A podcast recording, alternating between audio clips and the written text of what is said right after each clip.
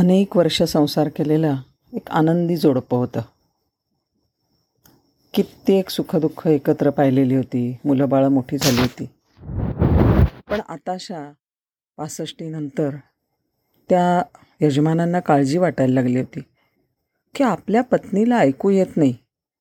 आपण बोलतो पण तिला काही ते ऐकू जात नाही. आणि तिला ऐकू येण्यासाठी तिला एक श्रवण यंत्र घेणं आवश्यक आहे. ते फॅमिली डॉक्टरांशी बोलतात. डॉक्टर सांगतात हे बघा तुम्हाला त्यांना कळू द्यायचं नाही आहे ना की त्यांच्यासाठी तुम्हाला श्रवण यंत्र घ्यायचं आहे आणि तुम्हाला त्यांना सांगायचंही की नाही आहे आत्ता की तुला कमी ऐकू येतं आहे म्हणून. तर तुम्ही असं करा की तुम्ही तिच्यापासून लांब उभे राहा. पहिल्यांदा चाळीस फूट मग तीस फूट वीस फूट दहा फूट असं अंतर हळूहळू कमी करत जा.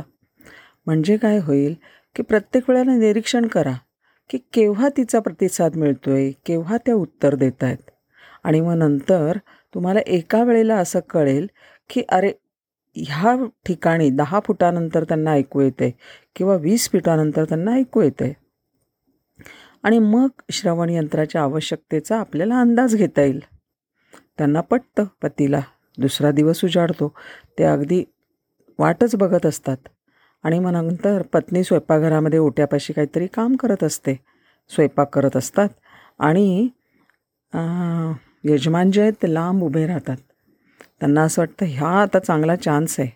ते लांबून विचारतात. साधारण चाळीस फूट अंतर असतं विचारतात अगं रात्रीच्या जेवणासाठी काय करतेस काहीच तिचं काही बोलली नाही काही प्रतिक्रिया नाही. परत ते आणखीन दहा फूट पुढे आले.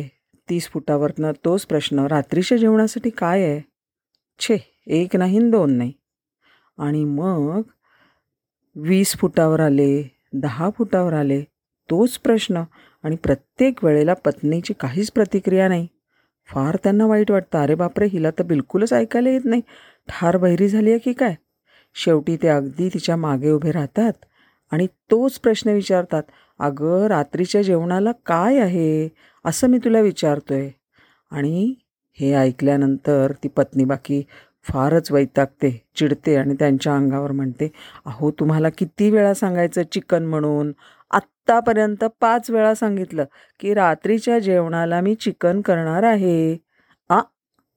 आणि मग त्यांना कळतं बापरे हिला कळून हिने तर उत्तर दिलं पाच वेळा. म्हणजे समस्या तिची नाही आहे तर माझी आहे. मला ऐकायला येत नाही. आहे की नाही गंमत? तसं की नाही बऱ्याचदा आपल्या बाबतीतसुद्धा होतं. बऱ्याच समस्या आपल्याला असं वाटतं की दुसऱ्यांच्या कोणाच्या तरी आहेत. पण त्या आपल्याच असू शकतात. आणि आपली समस्या असलेली आपल्याला कळली की आपण ते बदलू शकतो. नाहीतर आपण सतत दुसऱ्यांना दोष देतो. हो की नाही? नमस्कार.